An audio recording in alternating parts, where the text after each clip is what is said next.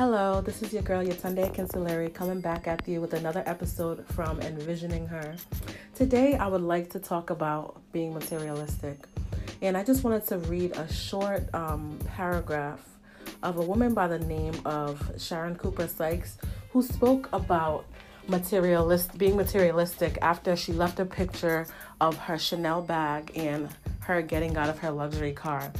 People did not have anything nice to say about it, and I just want to read her response and um, discuss some of the things that you know are my thoughts on being materialistic. So, this is what she says Material things are nothing but a harvest from a seed that was planted in the past. And usually, the harvest is the only thing that people can see. No one is around during the long hours of prayer and meditation. No one is around during the years of consistent work, failure, disappointments, lessons, and tears.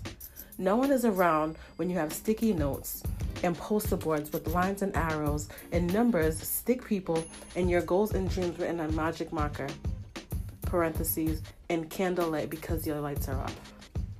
No one is around when you are going for it, but your heart aches from love or loss. No one is around when you are spending your last dime on something you believe in, and then once things change, they still aren't around.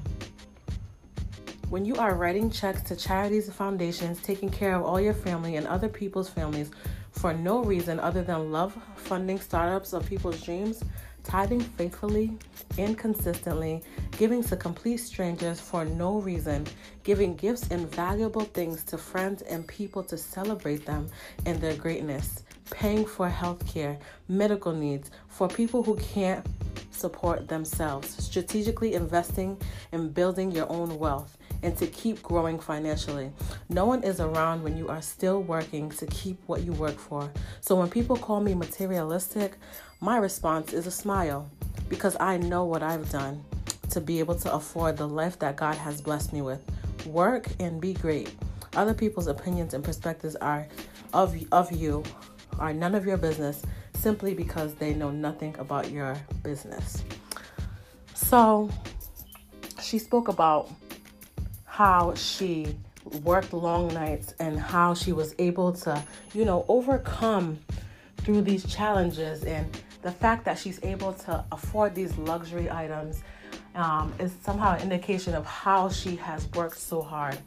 So I just wanted to, you know, bring that to the light, and I just wanted to add a couple of um, of opinions of mine.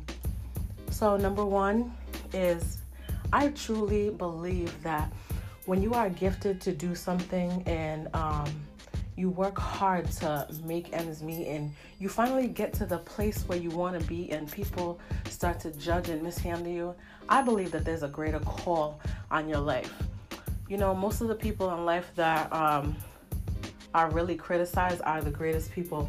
And if you don't continue to move forward and continue to be yourself and continue to, you know, strive for what's best, then you can easily give up. But her story is an indication of a woman that persevered through failures, persevered through the things that would otherwise make people quit on their dream.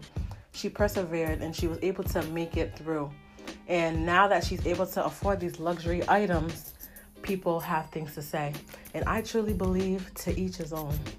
If she feels as though she needs to buy these things, or even if she wants to enjoy these things, let her do it because she's earned the money. She didn't steal it. She's used her gift to make room for herself and she's used her gift to also be able to, you know, live life and to enjoy life. So that's my opinion. Thank you.